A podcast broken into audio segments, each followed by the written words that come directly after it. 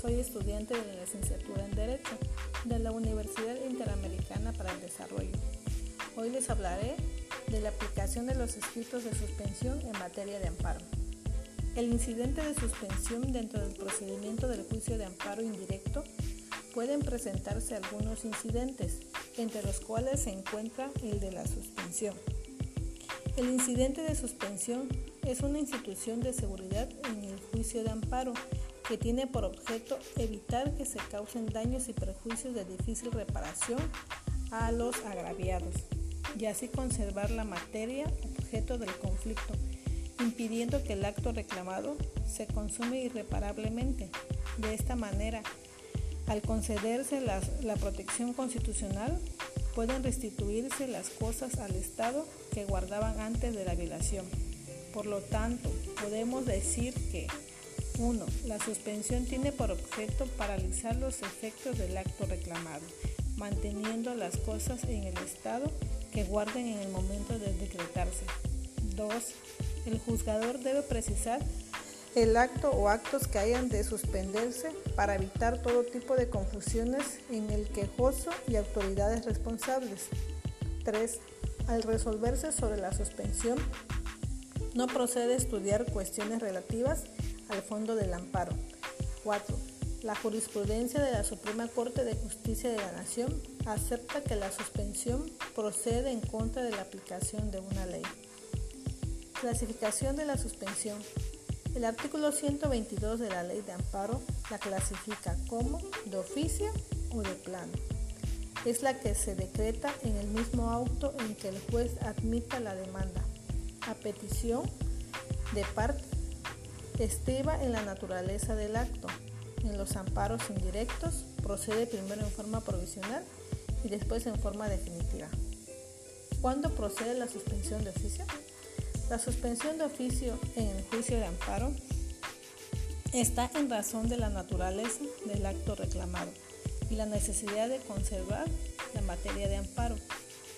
Estos son factores que se encuentran previstos en el artículo 123 de la Ley de Amparo, en donde se establece 1.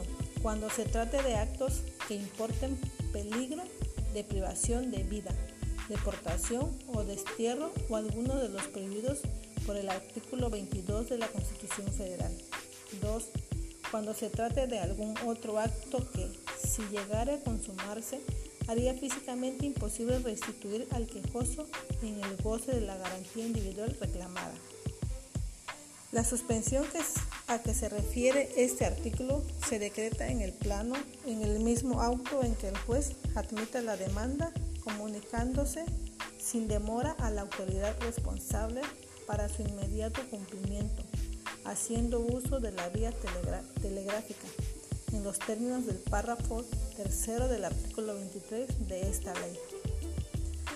Los efectos de la suspensión de oficio únicamente consistirán en ordenar que cesen los actos que directamente pongan en peligro la vida, permitan la deportación o el destierro del quejoso o la ejecución de algunos de los actos prohibidos por el artículo 22 constitucional y tratándose de los, de los previos en la fracción 2 del mismo, serán los, serán los de ordenar que las cosas se mantengan en el estado que guarden, tomando el juez las medidas pertinentes para evitar la consumación de los actos reclamados.